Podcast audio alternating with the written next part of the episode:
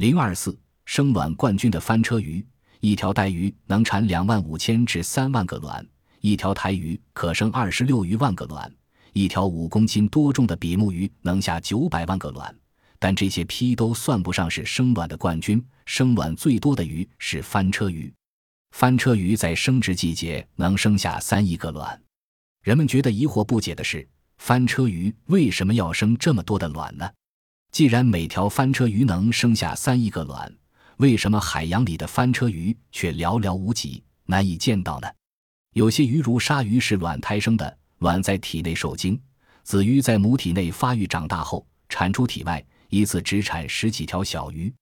翻车鱼是体外受精，这样就有相当数量的卵不能受精而死亡，即使能受精，并且孵化出了小鱼崽儿。这脆弱的小生命游荡茫茫大海中，也常常成为鱼虾的饵料。一场风暴来临，惊涛骇浪又卷裹起成千上万的卵和幼鱼，把它们活活的折磨死。